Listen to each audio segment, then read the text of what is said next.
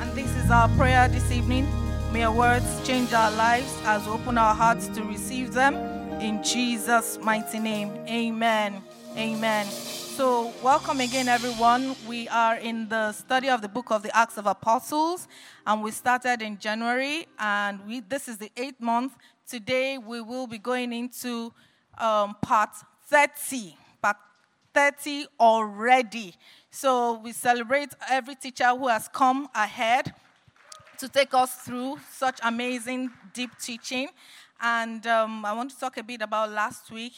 You know, um, we started from chapter 15 last week, and Pastor Nina took us through a lot. This week, we'll be doing part 30, like I said earlier, and we'll be taking from chapter 15 to from chapter 15, verse 22 to verse 21. So please join me as we read. Verse 22.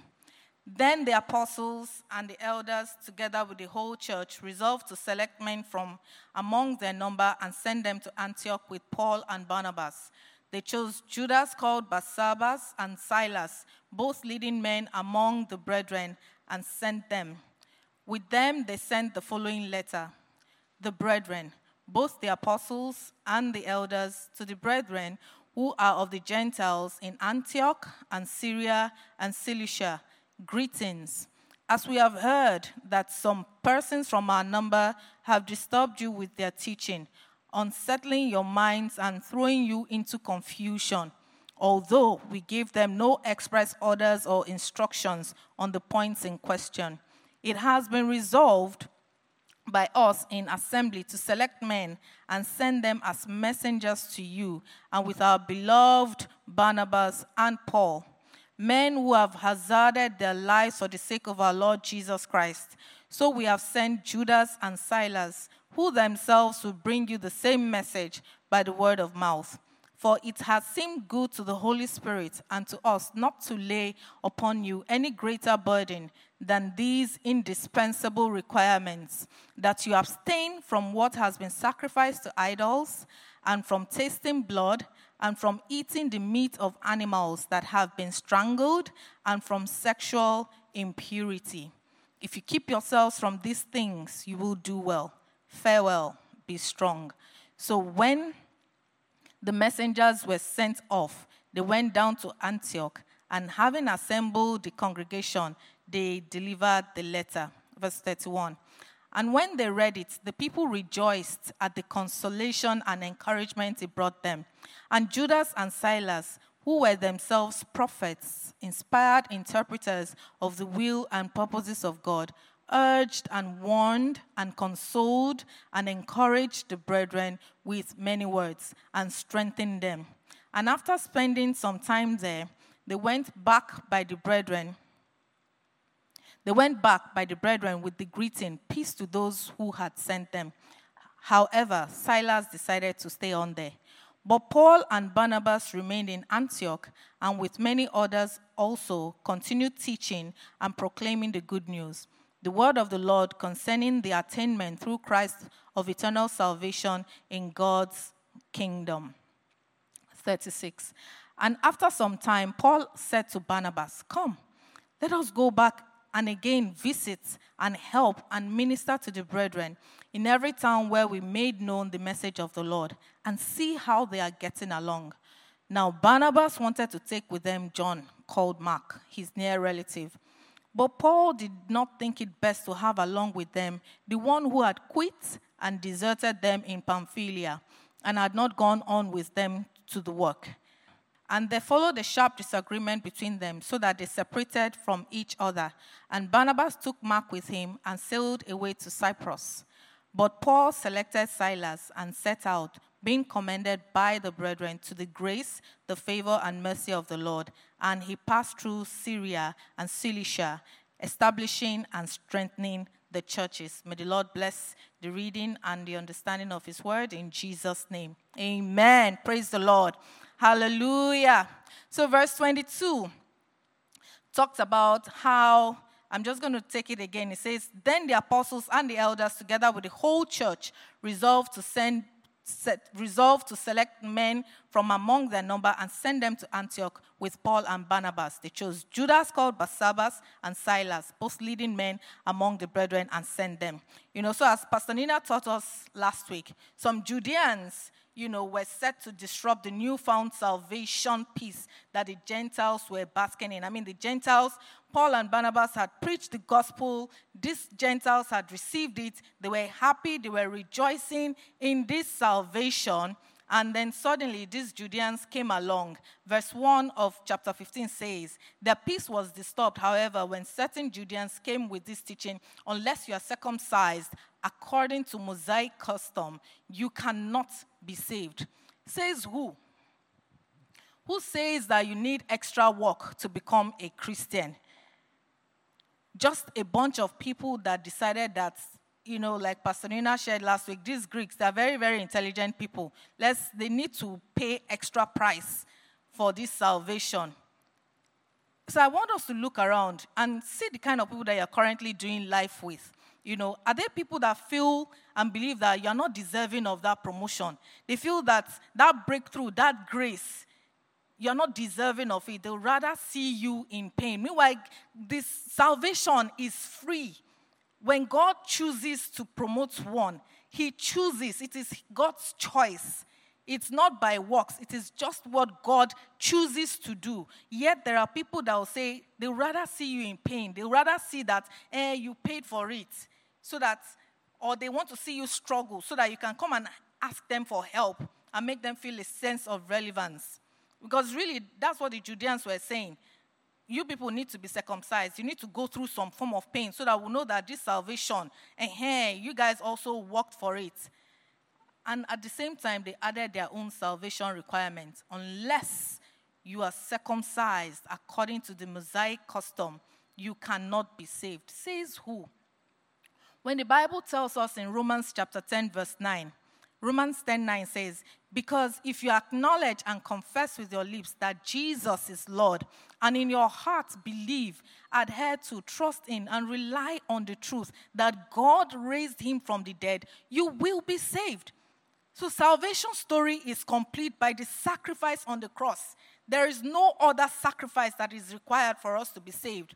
So, again, now we see another town hall meeting taking place because of the message of the salvation to the Gentiles. If we recall in Acts 11, verses 2 to 3, Acts 11, 2 to 3, there was this group of Jewish believers, also known as the circumcision party, that, you know, went up and challenged Peter.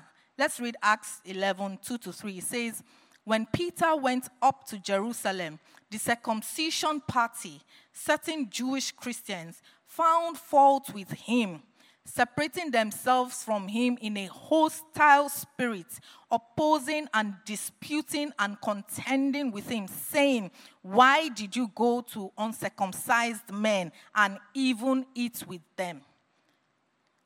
They were hostile towards him, like, these people are not deserving of salvation.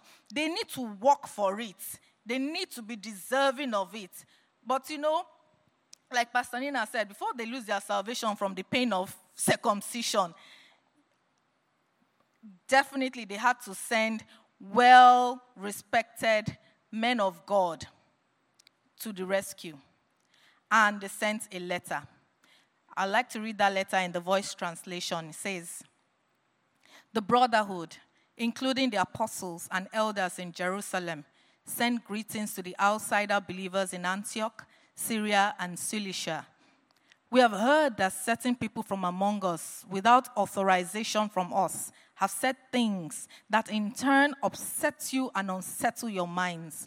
We have decided unanimously to choose and send two representatives along with our beloved Barnabas and Paul, who, as you know, have risked their lives for our Lord Jesus, the Anointed. These representatives, Judas and Silas, will confirm verbally what you will read in this letter. It has seemed good to the Holy Spirit and to us to keep you free from all burdens except these four abstain from anything sacrificed to idols, from blood, from food killed by strangling, and from sexual immorality. Avoid these things, and you will be just fine. Farewell. Praise the Lord. And that was it.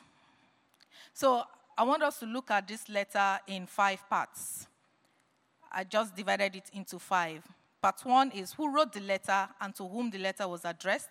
Part two, what we heard, that is what the apostles heard. Part three, who are we sending? Part four, the message they delivered. And part five, the Gentiles' reaction. So let's dig in. Part one. Who wrote the letter and to whom the letter was addressed? Verse 23 says, the brotherhood, including the apostles and elders in Jerusalem, sent greetings to the outsider believers in Antioch, Syria, and Cilicia. That's the voice translation. Amplified Classic says, With them they sent the following letter The brethren, both the apostles and the elders, to the brethren who are, who are of the Gentiles in Antioch and Syria and Cilicia, greetings. And the NLT version says, This is the letter they took with them. This letter is from the apostles and elders, your brothers in Jerusalem. It is written to the Gentile believers in Antioch, Syria, and Cilicia. Greetings. So now, the fact that a group of people could disrupt the salvation of another group of people, it was very important that they are clear as to whose authority these people are operating on and who has the higher authority. Because if they had enough influence to cause an unsettled atmosphere because of what they believed, and truly they made an impact with what they believed, because the impact was so much that Paul and Barnabas had to go back to headquarters and say, Look, oh, this thing, there's, there's fire on the mountain. And that's why when they were addressing the letter, they were very, very clear as to who they were addressing it to. They addressed it to the brotherhood, the brethren, the brothers. Sorry, who wrote the letter was the brotherhood, the brethren, the brothers.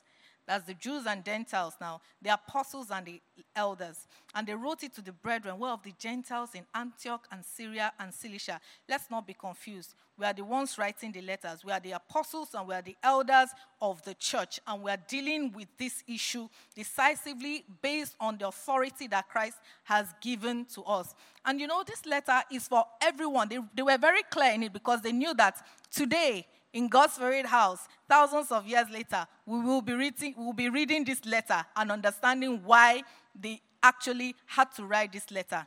So they made it clear from the HQ that this we are the ones that God originally gave, that Jesus gave this mandate to go and preach the gospel. Go. He didn't say, oh, choose only the Jews. He said everyone. So, because he gave us that direct mandate, we are the respected people. We are the elders of the church, and we are writing to you. They needed to make that clear distinction as to why they were the ones writing. So that when the Gentiles read this letter, they will not be confused and say, oh, who should we believe? They clearly would know that these ones have a higher authority, and so we should believe them part two, what they heard. Then they started the letter by saying what they had heard so that there's no confusion. We have heard that certain people from among us, without authorization from us, have said things that in turn upset you and unsettle your minds. That's the voice translation. The Amplified Classic says, As we have heard that some persons from our number have disturbed you with their teaching, unsettling your minds and throwing you into confusion although we gave them no express orders or instruction on the points in question. So here we see that the apostles are not denying what has happened. They're saying, We have heard. Even though these people, they're among us, they're supposed to be believers, we did not authorize them. We did not authorize them to add to the gospel. Our call around one, we didn't send them. We didn't send them. They just decided on their own that this salvation, let us add to it. We know the people that we sent, and we know the message that we sent them with. Paul and Barnabas, we prayed and we commissioned them out. These are the people that we sent. These other ones, they're just running their own show and causing confusion.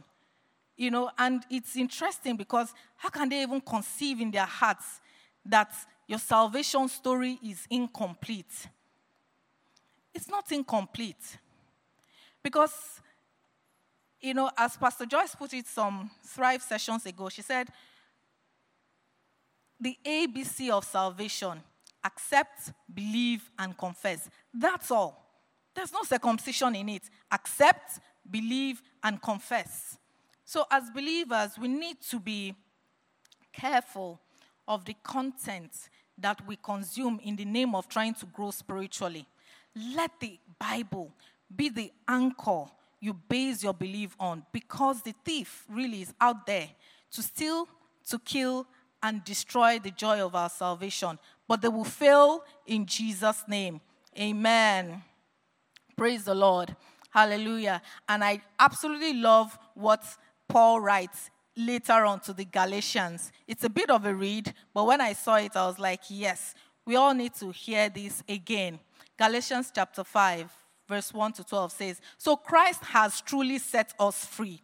Now make sure that you stay free and don't get tied up again in slavery to the law. Listen, I, Paul, tell you this. If you're counting on circumcision to make you right with God, then Christ will be of no benefit to you. I'll say it again. If you're trying to find favor with God by being circumcised, you must obey every regulation in the whole law of Moses. Don't even try and do half. Just do all at once. For if you're trying to make yourselves right with God by keeping the law, you have been cut off from Christ. You are falling away from God's grace. But we who live by the Spirit eagerly wait to receive by faith the righteousness God has promised us. For when we place our faith in Christ Jesus, there is no benefit in being circumcised or being uncircumcised. What is important is faith expressing itself in love. You were running the race so well. Who has held you back from following the truth? It certainly isn't God, for He is the one who called you to freedom. This false teaching, teaching is like a little yeast that spreads through the whole batch of dough. I'm trusting the Lord to keep you from believe from I'm trusting the Lord to keep you from believing false teachings. God will judge that person, whoever it is that has been confusing you. Amen. Dear brothers and sisters, if I were still preaching that you must be circumcised, as some say I do, why am I still being persecuted? If I were no longer preaching salvation through the cross of Christ, no one would be offended. I just wish that those troublemakers who want to mutilate you by circumcision will mutilate themselves. Amen. And the church of God says, Amen. This Paul, eh, is just an interesting fellow. Very, very interesting fellow. I just wish these troublemakers that are so adamant on mutilating you will mutilate themselves. Because, you know, like Pastor Nina said last week, it's just a subtle ploy to cut them off from the grace that Christ has already offered. Because verse 4 says, For if you're trying to make yourself right with God by keeping the law, you have been cut off from Christ. You have been cut off. And that was what they were aiming for. They, they were just determined, like these people, you need to work for this salvation. But Jesus Christ has already paid the full price for us. Our salvation story is complete on the cross in Jesus' name. Amen and amen. Yes, we celebrate Jesus. We celebrate Jesus. Part three Who are we sending? Verse 25 says, It has been resolved by us in assembly to select men and send them as messengers to you with our beloved Barnabas and Paul, men who have hazarded their lives for the sake of our Lord Jesus Christ. So we have sent Judas and Silas, who themselves will bring you the same message by word of mouth. That's the amplified uh, classic version, rather. Verse 25 in the voice says, We have decided unanimously to choose and send two representatives. And the NLT says, So we have decided, having come to complete agreement from the HQ, to send you official representatives We're sending you official representatives so that they can bring comfort to the Gentiles and assure them that the Judeans have no mantle of authority to propagate false doctrine. They have no mantle of authority whatsoever. Yes, they are believers, but they have added to the salvation story. But we are saying that we are sending you unanimously two representatives, people, men of authority, men that are filled with the Holy Spirit, that are going to bear this letter to you and tell you exactly what you need to do. So they introduce them very well. They introduce them so that there's no ambiguity when the letter is read no ambiguity whatsoever. And they explained who they were men who have hazarded their lives for the sake of our Lord Jesus Christ. And in addition, we're sending you people that you're familiar with, Paul and Barnabas. They're the ones who brought the gospel to you. We're sending them along so that when you see them, you are comfortable in the presence of these other people that you probably haven't even met before. And they come bearing comforting news. You don't need to undergo any pain to become saved. Your salvation is complete in Christ Jesus. Amen. So, part four, we see the message they delivered. I would read from a couple of versions. Okay. Um, okay, I'll read from the Amplified Classic. It says, For it has seemed good to the Holy Spirit and to us not to lay upon you any greater burden than these indispensable requirements. Indispensable requirements that you abstain from what has been sacrificed to idols, and from tasting blood, and from eating the meat of animals that have been strangled, and from sexual impurity. If you keep yourselves from these things, you will do well. Farewell, be strong. The voice says, It has seemed good to the Holy Spirit and to us to keep you free to keep you what? Free from all burdens except these four. So we see that whereas the Judeans sought to complicate their lives with complete utter rubbish, Peter and the church leadership sought to help them in their newfound faith and walk with God. So you need to ask yourself the people that are surrounding you, are they trying to complicate your life? Are they trying to complicate the grace of God that God has poured freely? These are, these are questions that we need to wrestle with so that our walk with God will be smoother in the mighty name of Jesus. Amen. And we see that James made the suggestion in verse 17, which I'll read in the Passion Translation, and verse 20, which I'll read in the Voice Translation. Verse, I think that should be 17 or 19. Okay, forgive me. So that all of verse 19, verse 19 and 20, not 17 and 20. Verse 19 says, So that all of humanity will, will be able to encounter the Lord, including the Gentiles, whom I have called to be my very own. Like Pastor Nina said, God called us. Tete, he called the Gentiles a long time ago. And verse 20 says, We should instead write a letter instructing them to abstain from four things. First, first, first, things associated with idol worship. Second, sexual immorality. Third, food killed by strangling. And fourth, blood. My reason for these four exceptions is that in every city there are Jewish communities where, for generations, the laws of Moses have been proclaimed. And on every Sabbath, Moses is read in synagogues everywhere. So, we see that James was the voice of wisdom that was used in the assembly. And he reminded the assembly, he said, just in case you don't know, or just in case you have forgotten, it is written that the Gentiles that believe, God has called them his very own. They don't need circumcision, they don't need any other form of sacrifice. We don't need any other thing. We, there's no argument, there's nothing else that is needed. Our salvation story is complete. Says, just in case you guys are forgotten, God has called them his very own. And at that point, he said, Let's, Let me offer you guys a, a, a, compromise that would benefit the Gentiles at the same time appease the minds of the Judean brethren. Since the Judean brethren were just bent on the law of Moses, the law of Moses. You know, there are people that are just bent on the law, the law, the law, the law, and they forget the grace that Christ has brought. He said, just in case, let's look at these four items because these four things are things that if we go back in history, we'll find that the Syrians, the Cilicians, they were idol worshippers. They, they didn't believe in Christ, they believed in something, and that something was not Christ. So they were idol worshippers. They worshipped all sorts of gods the goddess, the sun goddess, the. Um, wait, so I did that research, so people should give me a minute. Um, the storm god. I didn't know that the storm had God too. They worshipped all sorts of idols, you know. So the focus should have been on what will help them in their newfound faith. They should have been very elated and congratulated them that congratulations, you guys are now born again. No, they were looking for what to add to it.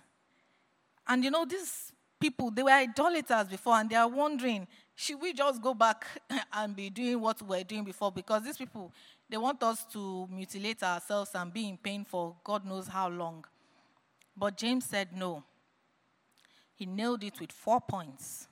First, abstain from the things associated with idol worship. So all those sun goddess and all those things, maybe you still have little, little um, um, tokens of these things in your homes. Abstain from it means throw them away, just discard. Don't let it be around you anymore. Second, sexual immorality. Abstain from it because during the course of all this idol worshiping, they do strange things.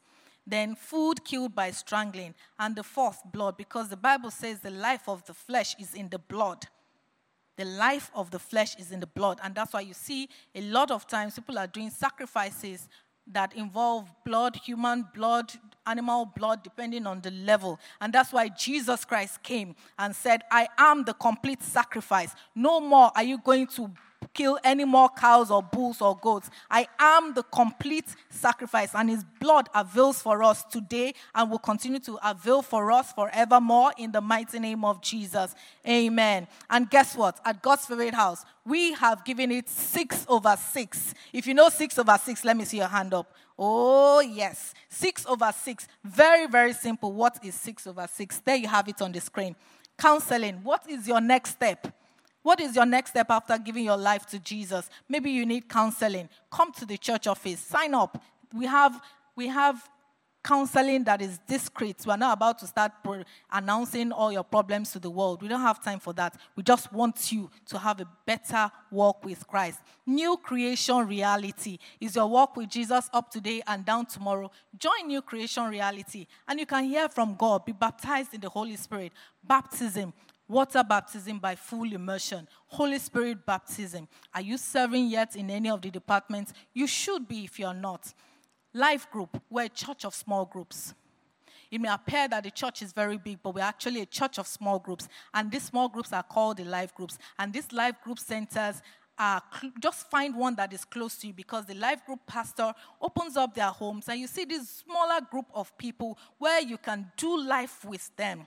They pray and miracles happen. Miracles happen at the life group centers. Hallelujah. And we celebrate these miracles, Lord. We are grateful for them. The journey.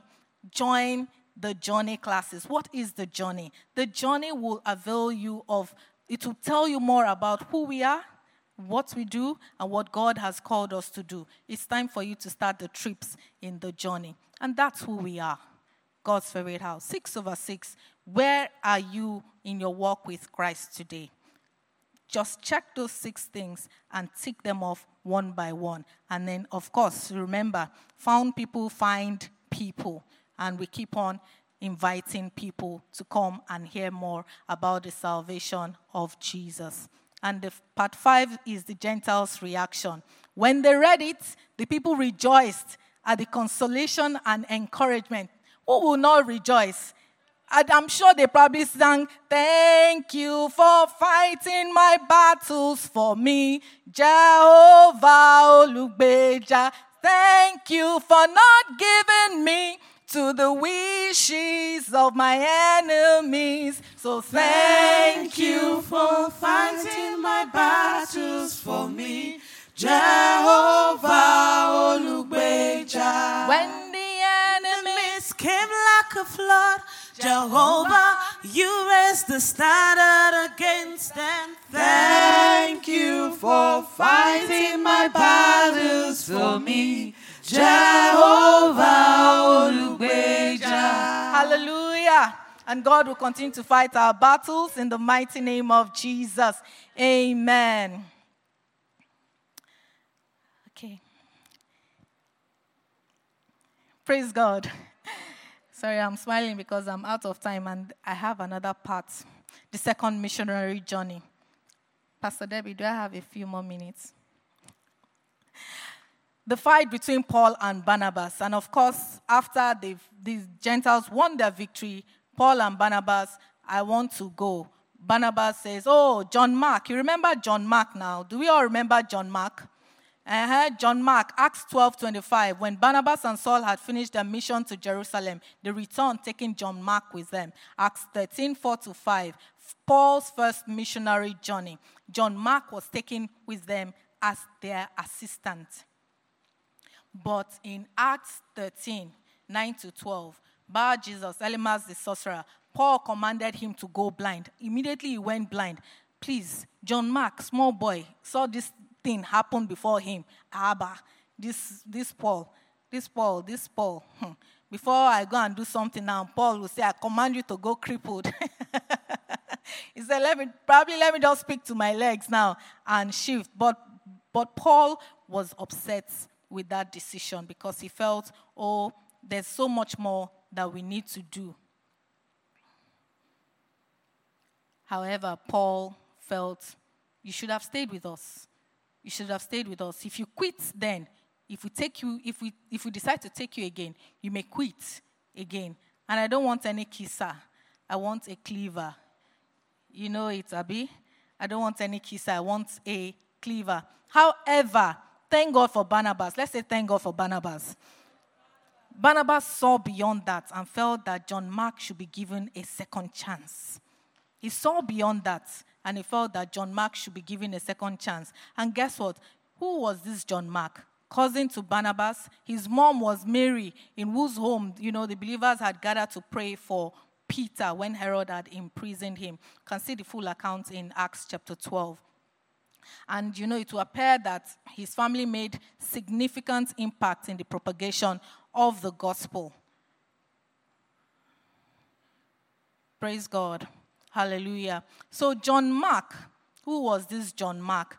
Although he wasn't a direct disciple of Jesus, but he was a follower of Christ. And from all accounts, it appears that he wrote the book of Mark. And Matthew and Luke independently used Mark for their narrative as well because there are a lot of similarities in their stories. And of course, Mark had to come find a way to fit himself into the story. If you look at Mark 14 50 to 52, when Jesus was seized, then all the disciples deserted him and ran away. One young man following behind was clothed only in a long linen shirt when the mob tried to grab him. When the mob tried to grab him, he slipped out of his shirt and ran away naked. Only Mark recounted this so that you people can know that I've been following this Jesus. So, but you know, history says that at that time he was probably a teenager, a very young boy, but he was following him closely. Now, Barnabas, of course, would probably have been privy to this because John Mark was his cousin. So, question why did Barnabas believe so strongly in John Mark? Was it because they were cousins?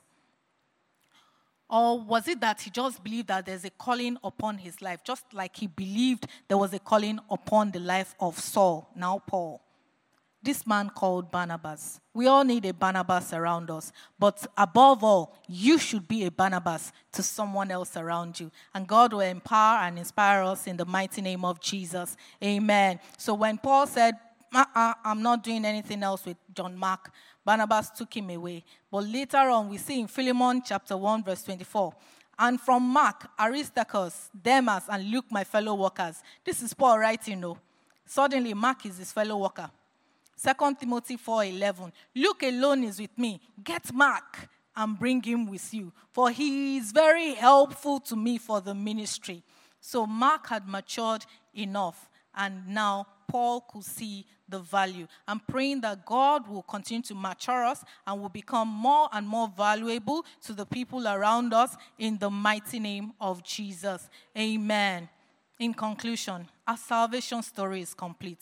You do not need any other sacrifice to become a child of God. You are a child of God. Praise the Lord. Hallelujah. Hallelujah. So at this point, we'll welcome Papi. Hallelujah. Hello, Papa. Hola. ¿Cómo está? ¿Cómo está? Bien. Bien.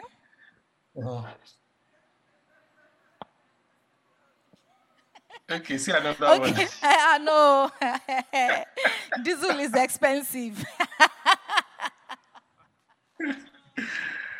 Oh, Praise God. Hallelujah. well done. Well done. Thank you, Um, sir.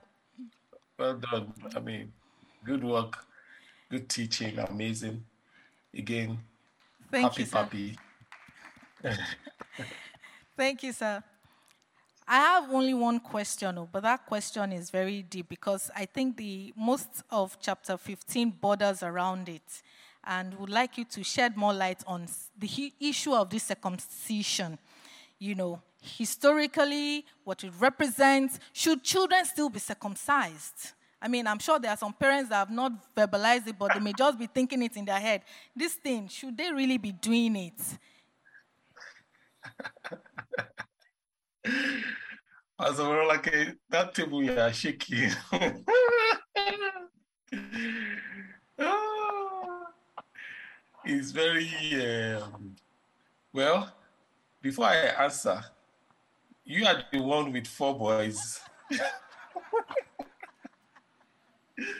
so Ay, tete mole lele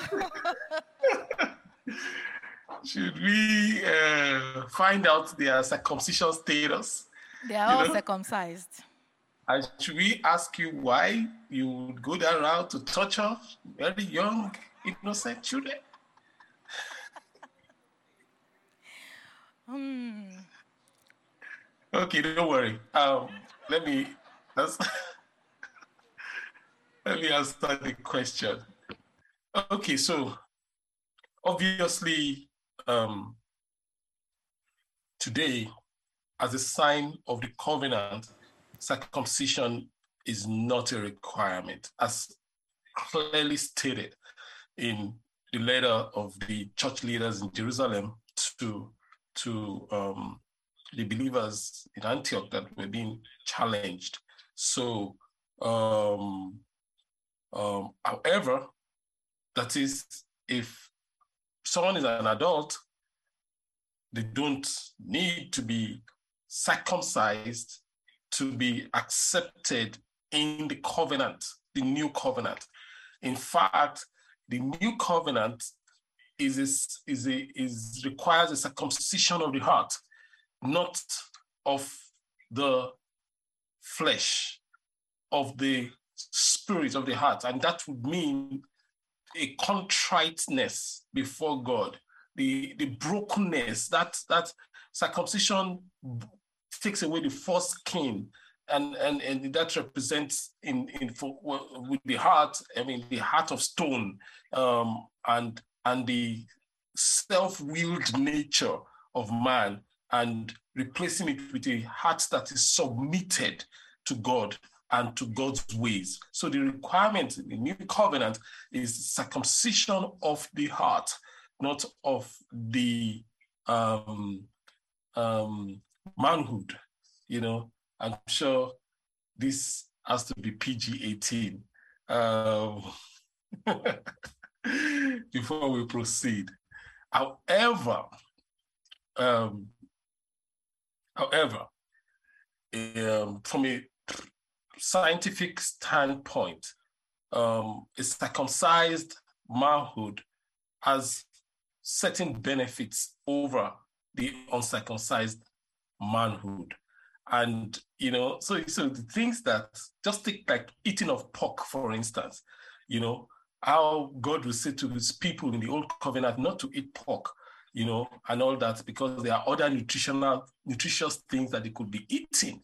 Because once your stomach just has a um, finite amount of capacity, so fill it with good things that are able to move the bowels quickly and your, your metabolism is high and you're healthy. So God would rather his people be like that. But eating pork is not a sin to us, but it has been scientifically proven that it takes four to eight hours for pork to digest, you know. so the thing just clogs the whole, you know, machinery, you know. So the question is that do you want to be filling your system with things that are not mobile?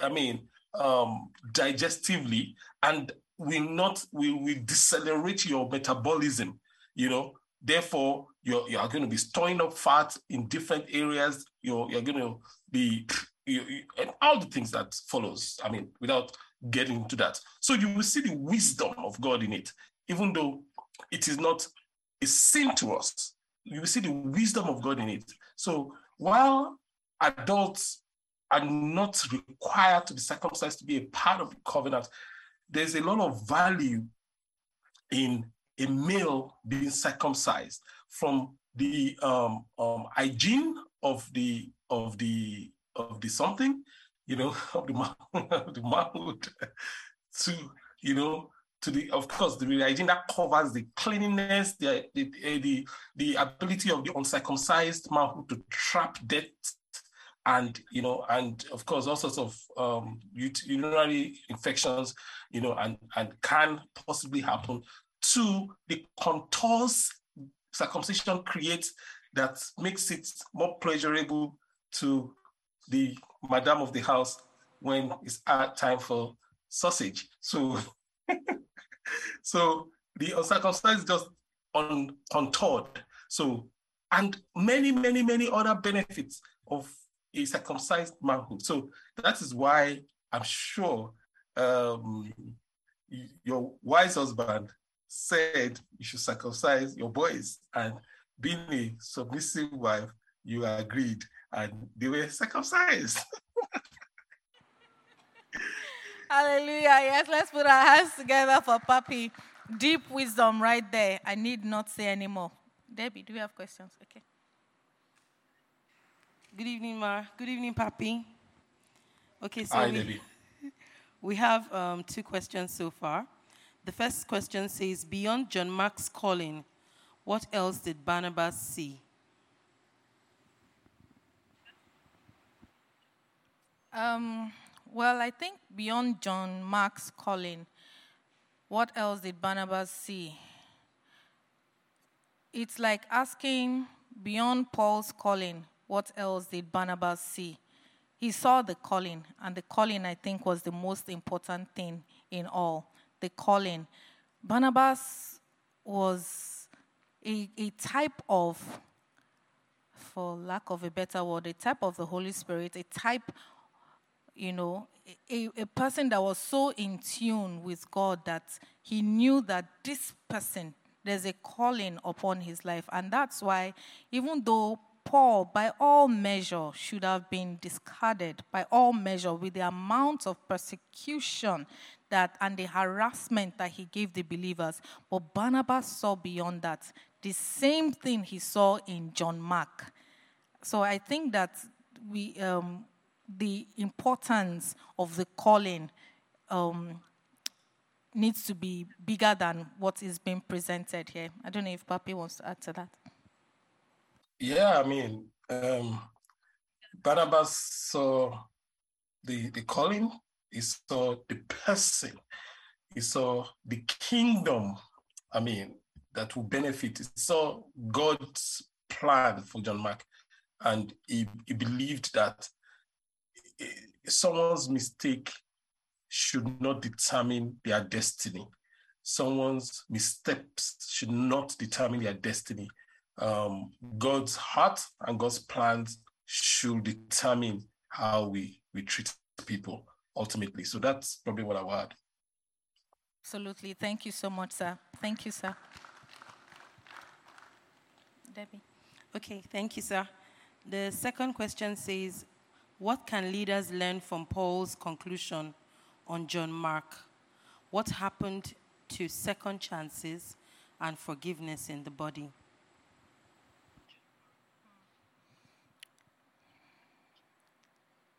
Yeah, go ahead, take a step. Okay, sir. Thank you, sir.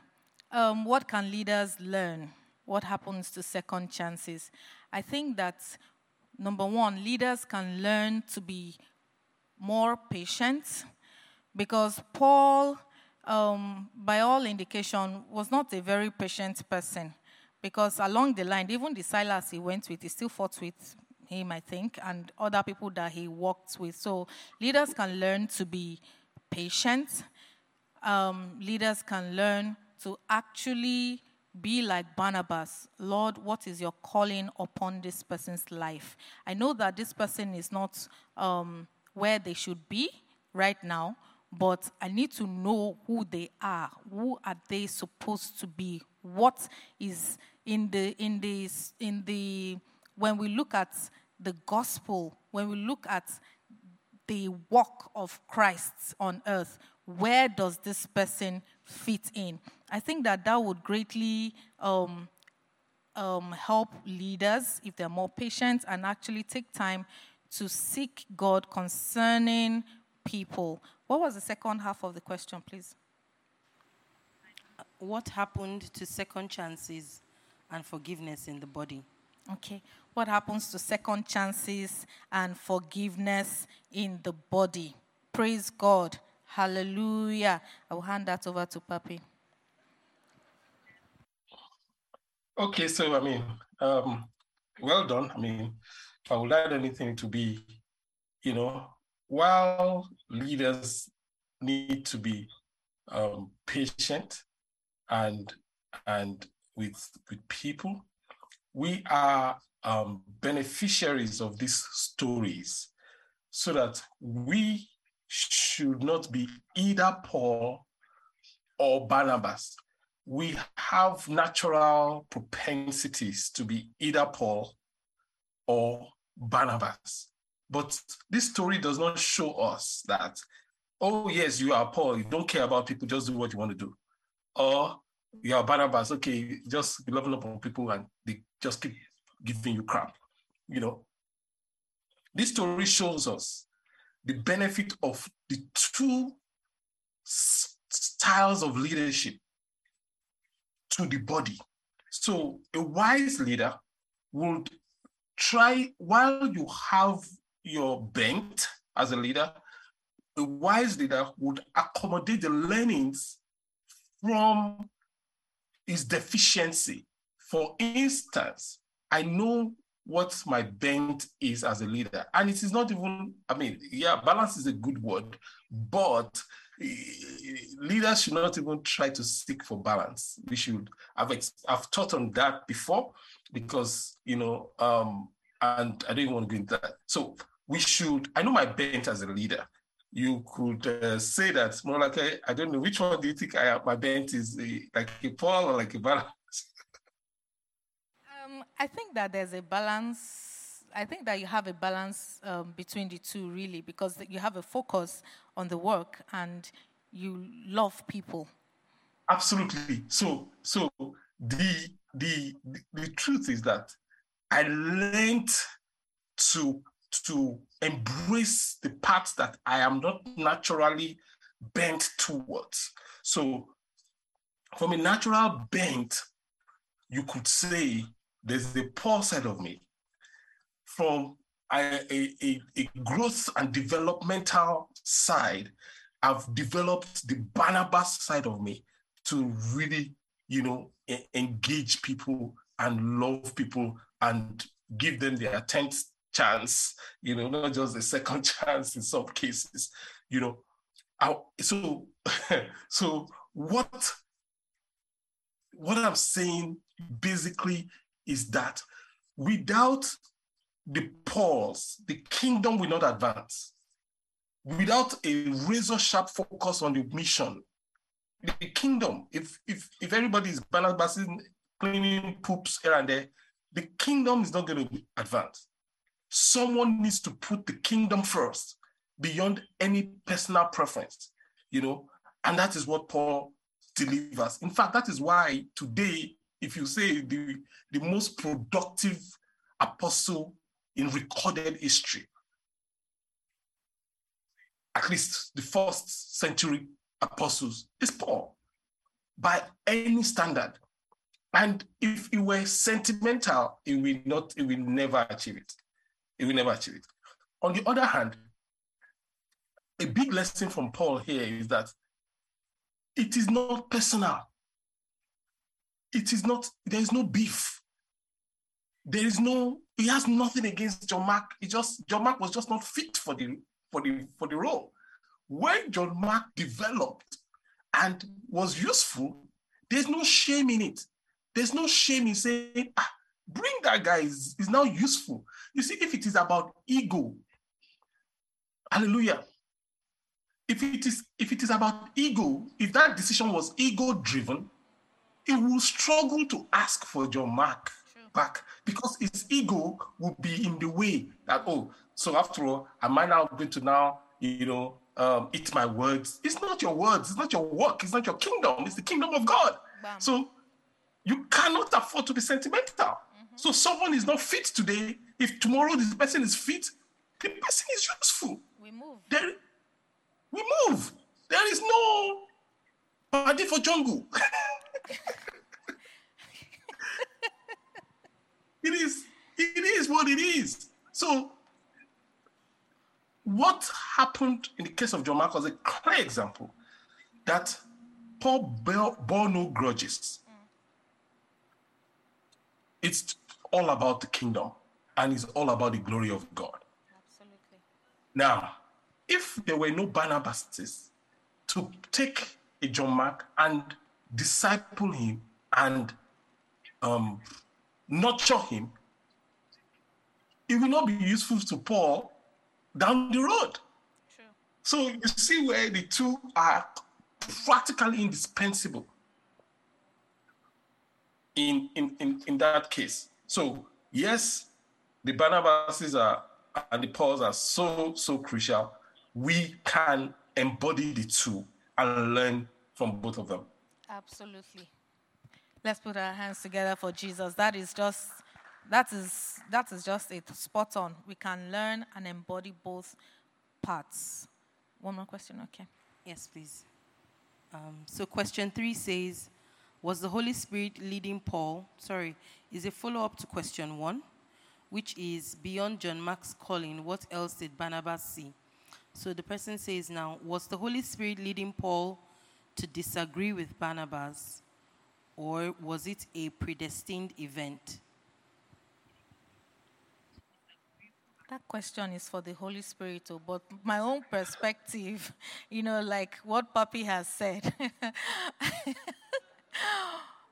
Paul was focused on the mission at that time. And the mission was let us go back to the places where we have been to and follow up on them. Now, recall that John Mark had left them. So, Barnabas calling John Mark into the equation again wasn't very comfortable for Paul. Was he being led by the Holy Spirit? I think that what God had placed in his hands to do was to go back with Barnabas and focus on the mission. What Barnabas was, what was placed in Barnabas's heart was John Mark has a great future and a destiny. You need to groom him. Over to you, Papi. Yes, I mean, so, which is why um, leaders need to communicate, you know, um, because Paul went one way, Barnabas went the other way. Who was being led by the Holy Spirit? you know, and um, and um, So for I would say both, you know, I would say both, you know. However, um, it didn't have to lead to dissension. So, which is where communication and is is comes in. Because at the end of the day, because even though both of them, um, you could say, went different ways, right? They didn't have to, but they did. But because they were both consistently submitted to the Holy Spirit, He brought everything back to harmony. And that's that's the important thing here. Absolutely. Everything still came back to harmony. So everyone was focused on what God had spoken to their hearts. We still have a question? Okay. Yes, ma'am. One uh, more question. It says, What about in scenarios where the person never becomes fit, no matter how much Barnabas does? What happens then? Would Barnabas not have wasted valuable kingdom time instead of focusing on the work? Well, based on what we see about Barnabas, there's no one that Barnabas wasted valuable kingdom time on because Barnabas picked up people that, in quotes, had no apparent use for the kingdom, but God had spoken to his heart. So I don't think there's there is anybody that um, um, resources are wasted on. Everyone just has his own calling and his own timing. Now, we may be, sometimes we're impatient and we cannot wait for that person to mature quickly, mature quickly, mature quickly, mature quickly. And there are times where indeed you keep pouring into the person and it's taking the person a longer time, in quotes, to actually absorb this knowledge. Does this happen? Of course, it happens because we're all human beings and we make choices of who we want to be and what we want to absorb in life. So, in, in terms of Barnabas being led by the Spirit, I don't think that Barnabas did anything out of, oh, I just love this person. Remember that Paul didn't really have any relationship with Paul. Even though John Mark was his cousin, he had a relationship with John Mark, but he really didn't have any relationship directly with Paul, but he felt that God is calling him to sort out Paul. I don't know if Papi wants to add to that. Yes, I mean, you're right. So there's literally, from a principle standpoint, there's really no waste in the kingdom when it comes to people, when it comes to souls. There's, there's really no waste in the kingdom. However, I understand what the person is saying, you know, that what if but um, John Mark didn't turn out right? Even God poured these resources on us. And not all of us turn is going to turn out right. Not every human being, you know, is going to accept Jesus for starters. Even people that accept Jesus, not everybody, you know. Look at Judas, for instance. Not everybody would, you know, will make it to the end. Will people will have people that will, because of their love for money or love for their own agenda, you know, um, um be derailed. So, but the, the the question is, is that a wasted resource? I, and, and I think not. I, I don't think it is because as a pastor, I mean, you, if, if you've pastored for 17 years, I mean, now close to 20, two decades, look closer to two decades than one, you know, you would you would think about your life and think back and you remember people that you would think, ah, this one is a waste of my time, man. you know, and my resources, you know, you know. But hey, you know, it, it, as you've done what God would have you do, you know, that is that is sufficient. You know, that's that's sufficient. I mean, it's not a waste, you know. I mean, so yes, in that regard, people um, that do not are not do not end up to be profitable for the kingdom, you know, I would say they are still not a waste. The same way that God keeps pouring His resources, even His rain, He pours rain on the good and on the bad. You know, it's not a waste. You know, so that you know at the time, end of time, nobody would say to God, I wasn't given a chance. Nobody can say to God, you know, um, oh, I didn't get my chance. Everybody will get their own chance and everybody will get a chance. What if God just uses you to give the person a chance? Absolutely. You know, and so it's up to the person to waste it or that's not on you. Mm-hmm. So that's it's not on Barnabas. Mm-hmm. It's on the person. Mm-hmm. Absolutely, spot on. It's on the person. God always continues to pour resources upon us, and as He pours upon us, we pour on others. That's our own job, and God, the Holy Spirit, will do the rest. We have a question in the auditorium. Please go ahead. Good evening, Papi. Good evening, everyone. Um, I have a question. Um, I was reading something this morning, and it said it was a, a devotional I was reading, and it said um, a statement came out and said the church should stop arguing and give people hope. It struck me this morning, and when we were reading this, I noticed that the beginning of the passage started with the disagreement, like an argument, and at the end, there was also a sharp disagreement. Now, you could look at it that these disagreements resulted in some positive things, right? But I then, the question that comes to my mind is we kind of always want to help people say, agree. You know, we should not, we should communicate with ourselves and not disagree. But what comes to my mind and I'm asking is sometimes it's not good to disagree? Because, and I, this is just a question to, is it not good to disagree sometimes to get progress? Because I feel in this passage, the fact that Paul and Silas disagreed, one, got John Mark to become a better person. If they had agreed, for instance, Barnabas just decided to go with Paul, John Mark could have been lost in that process, quote and unquote. And then also, they parted and went to separate ways, and prob- probably they were able to achieve more than if they went together. So the question now is should we always agree? Okay, that's your question, right? Yes. Should we always agree? When My- it comes to this kind of some deep matters like this, one person feels very strongly in this, and the other person feels, and we say, okay, communicate with one another.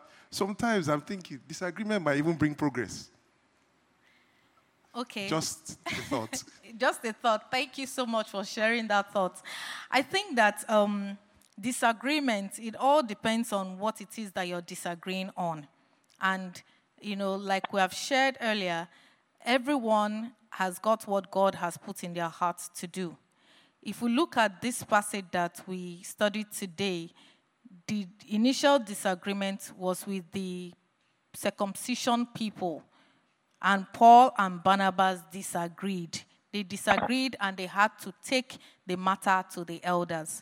So I think that in disagreeing with um, the person you're having a conversation with, it is wisdom to call in an elder to come and create a balance because that is what Paul and Barnabas had to do. In terms of John Mark, if you look at um, Barnabas as a person, he went to meet Paul, then Saul, even when nobody sent him. People, when Saul first came out, people were afraid of him, and it was Barnabas that took him away. Then Barnabas still went back again. So at that point, I, I believe that Barnabas was not in agreement with the other members of the church, but because this is what God had placed in his heart to do. So I think it all depends on what the context of that disagreement is.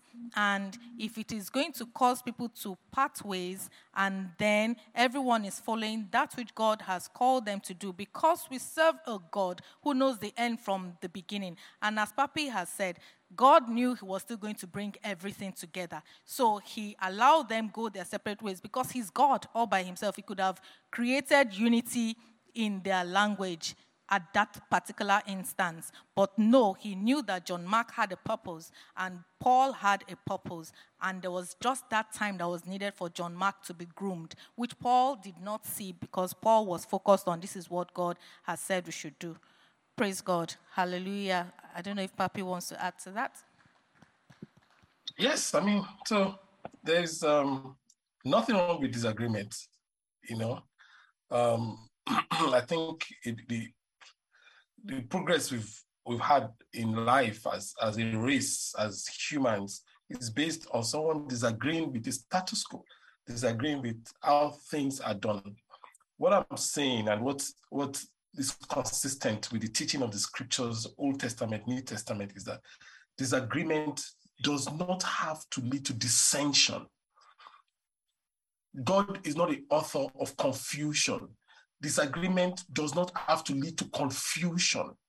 That is where communication is advised. In the case, in the first case that Pastor Morolake mentioned, that is why there is um, a hierarchy in the body of Christ. You can escalate a point of disagreement to the elders, and whatever they say, you abide by it. So it, it will not lead to chaos. Imagine they got to the to Jerusalem and the elders say, Do as you please. The Greek will carry some able-bodied men and, and, and begin to circumcise them. you know? Oh, so that's on one hand. On the other hand, when it comes to matters like this, like that preferential, which would not necessarily escalate to elders, like John Mark and all that stuff, the truth remains that it does not have to lead to a sharp pattern of ways as, this, as, as the Bible describes it. You know, if they were mature enough, they weren't, both of them weren't. If they were mature enough, it's possible that Paul and Barnabas would see that, look, this guy is not ready for this trip, but we are not going to throw him under the bus.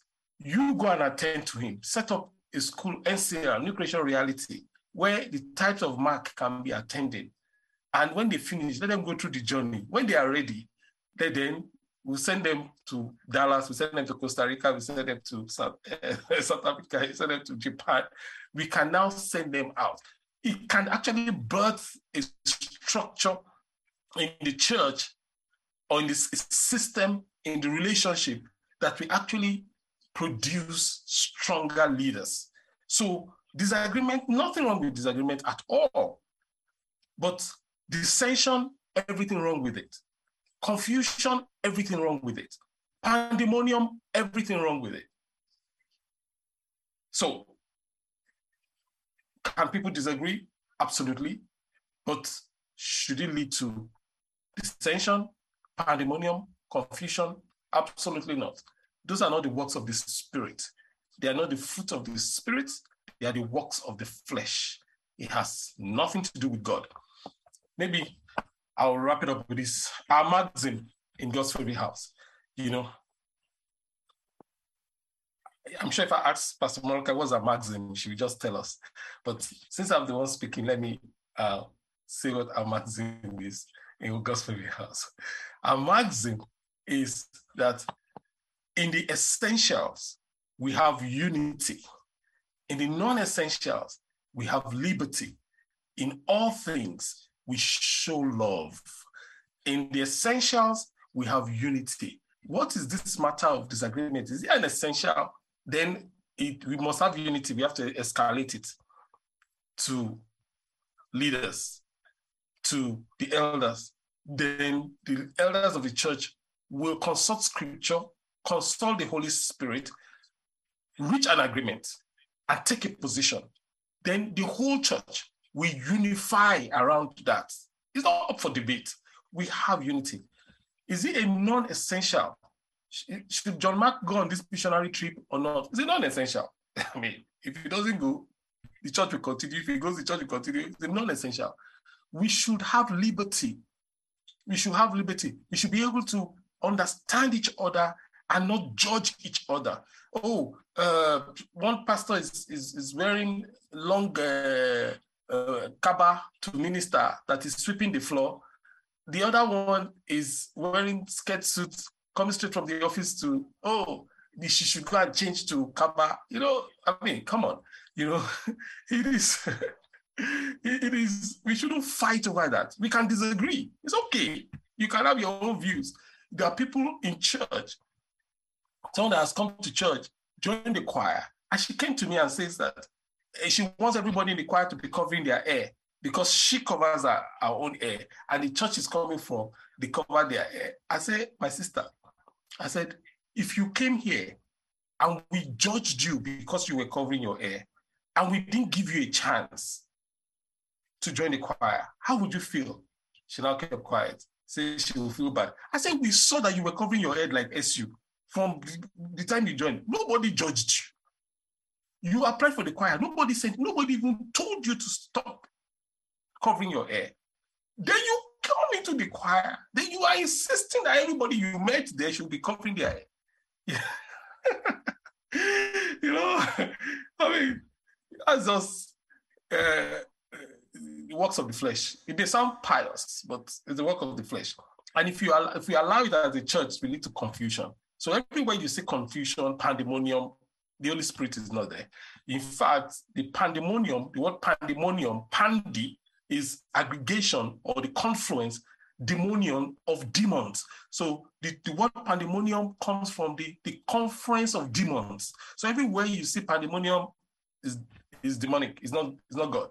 So if so people claim their right to be different or to disagree by creating pandemonium. They it is the work of the flesh fueled by demon spirit. You can disagree, but it doesn't have to lead to pandemonium. It doesn't have to lead to dissension. I hope that helps. Yes, sir. Absolutely. No dissension, no pandemonium. We are children of God. We carry the Holy Spirit. Amen. Praise God. Hallelujah. Okay, we don't have any more questions. Papi, is there any other thing you'd like to add, sir? Yeah, well, nothing. Just to say well done, um, Pastor Morake. Let's put our hands together for Pastor Morake. Thank you, for sir. the amazing, amazing teaching and coordination of the session. Thank you, sir. Thank you, everyone. Um, so we can go on, sir? Yes. Okay. Yes. Please. Okay. So if you're here and you've been hearing about this salvation, this salvation, it's free for all. With all heads bowed and all eyes closed, you're here and you want to commit your life to this Jesus. This Jesus that we celebrate, this Jesus that has given us so much grace. With a show of hand, just put your hands up. If, and if you're online, just signify online, and the online pastors will reach out to you while we pray. Father, in the name of Jesus, we just want to thank you for everyone who is committing or recommitting their lives to you. Lord, we ask that your spirit will rest upon them in the mighty name of Jesus. Every pandemonium, every dissension, every work of the flesh, Lord, we come against it in the name of Jesus. And we ask, Lord, that they begin to walk aright in your presence to the praise and glory of your holy name. In Jesus' mighty name we have prayed. Amen. Praise the Lord. Hallelujah. At this time, we'll be taking our tithes and our offerings and our governors of wealth seed. If you'd like to do a transfer, the transfer description is on the screen. And I'm sure it's been posted on um, whatever channel that you're joining us on. If you'd like to use the POS, it's on my left, your right, at the back of the auditorium. If you'd like to pay your tithes and your governors of wealth seed, could you please rise to your feet and lift it up to God as we pray? Okay, for the sake of those online that may want to pray, I will take this prayer. Father, in the name of Jesus, we thank you for everyone who is paying their tithes and their governors of wealth seed. Lord, we ask in the name of Jesus Christ of Nazareth that you will rebuke the devourers in the mighty name of Jesus. And for everyone who is paying their governors of wealth seed, Lord, we ask that you will indeed assign territories and make them governors of nations in the mighty name of Jesus. Honor and glory we give unto you, Lord. In Jesus' mighty name we have prayed. Amen. The rest of us, let's kindly rise to our feet as we give. Our God is an awesome God, He reigns from heaven above with wisdom,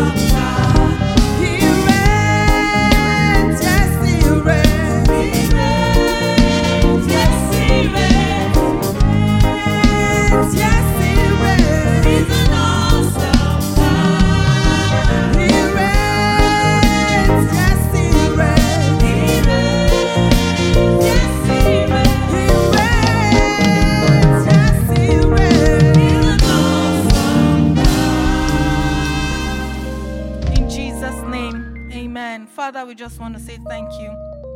Thank you for the seed that have been brought before you, Lord. We ask, Lord, that you bless every giver in the mighty name of Jesus. Where the seed has come from will never run dry in the mighty name of Jesus. Lord, we pray that this seed will be multiplied and will be used for the expansion of your kingdom here on earth to the praise and glory of your holy name. Thank you, Father. In Jesus' mighty name we have prayed. Amen. God bless you. May please be seated. Over to you, Papi. All righty. Okay, again, thank you, uh, Pastor Morolake. Thank you, everybody, for joining us for Thrive today. Those online and those in the auditorium that are, you know, uh, are more privileged than the rest of us online. um, God bless you in the name of Jesus. Amen. So, Father, we we thank you Thank you, Lord. We, we give you praise, we give you glory in the name of Jesus. As we go, we ask that your presence will go with us. Amen. Lord, the words of heard, it will take root and bear fruit in our lives in the name of Jesus. Amen. Lord bless you and keep you. Amen. Lord, make his face shine upon you and be gracious unto you. Amen. Lord, lift up his countenance upon you and give you peace. Amen. And so it is and shall be. Amen. In Jesus' mighty name, we have prayed. Amen. Amen. So God's favorite house, who are we? We are limitless all the way. Amen. Amen. Thank you for listening to this. I want to encourage you to share this resource with your family and friends. God bless you.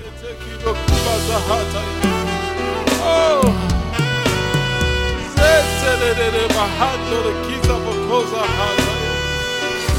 Senterere bokoza ratasi.